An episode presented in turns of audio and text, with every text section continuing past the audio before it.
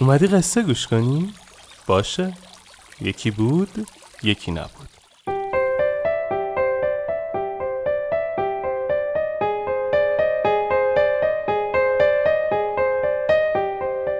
وقتتون بخیر. من آرش کاویانی هستم و صدای منو از پادکست شیوانا میشنوید.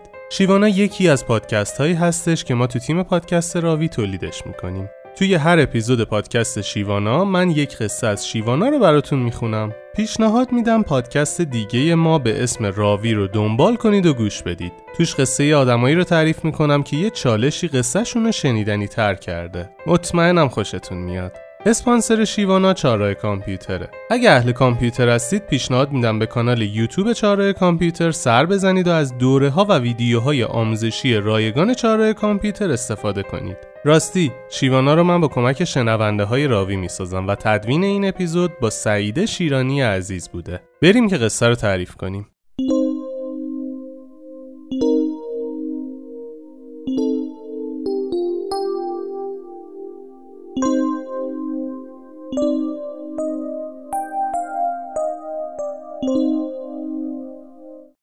حامی انسانهای درمانده شیوانا در مجلسی نشسته بود و در سکوت به صحبت جمعی گوش می‌داد. موضوع صحبت مردی بود که همه می‌گفتند جرمی مرتکب شده و مستحق مجازات است و هر کس در بدگویی از مرد جمله ای می گفت. شیوانا بالاخره طاقت نیاورد از جا برخاست تا برود. یکی از جمع به تنه گفت استاد این آدمی که ما راجع به او حرف می‌زنیم نزد هیچ کس آبرویی ندارد و تمام اعتبار و حیثیتش برباد رفته است. شیوانا آهی کشید و گفت می‌گویید انسانی است که هیچ کس پشتیبانش نیست ولی این قبیل انسانها حامی قدرتمندی دارند که من از ترس او این مجلس را ترک می کنم. همان فرد با خنده گفت آخر چنین فردی را چه کسی حمایت خواهد کرد؟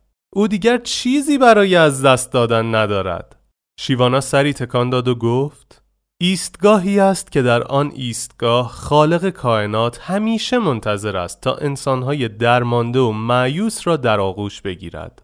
وقتی انسانی امیدش را از دست می دهد و به سوی او برمیگردد خالق کائنات چتر حمایتش را بر سر او باز می کند و حامی او می شود به همین خاطر طفلی که یتیم می شود، غریبی که درمانده می شود، مسافری که راه گم می کند و انسانی که بی حرمت می شود، نهایتا وقتی به این ایستگاه می رسد، خودش را در آغوش این حامی بزرگ می بیند و آرام می گیرد.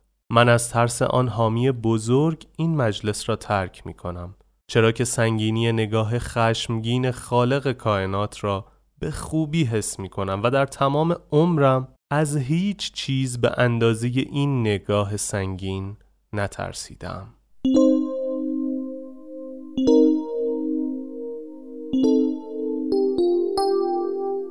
اگه راوی رو گوش داده باشید می‌دونید که آخرش یه سری قول و قرار می‌ذاریم.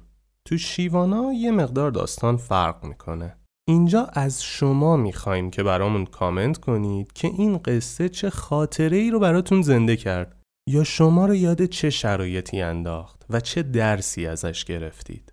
و در نهایت چه قراری با خودتون گذاشتید؟ مثل پادکست راوی آخر قصه اینجاست. اما قصه آخرم این نیست. آخر قصم اما قصه آخرم این نیست. آخر راهی که باید من ازش بگذرم این نیست. خستم از هر چی رسیدم. اگه پشت سفری نیست.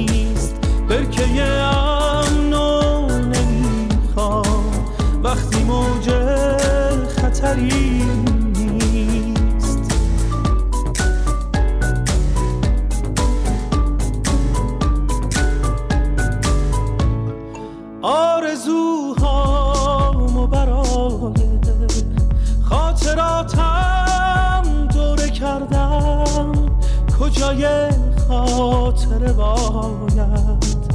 پی آرزوم بگردم. خستم از هر چی رسیدم. اگه پشتش سفری نیست برکه امنو نمی‌خوام. وقتی موج خطری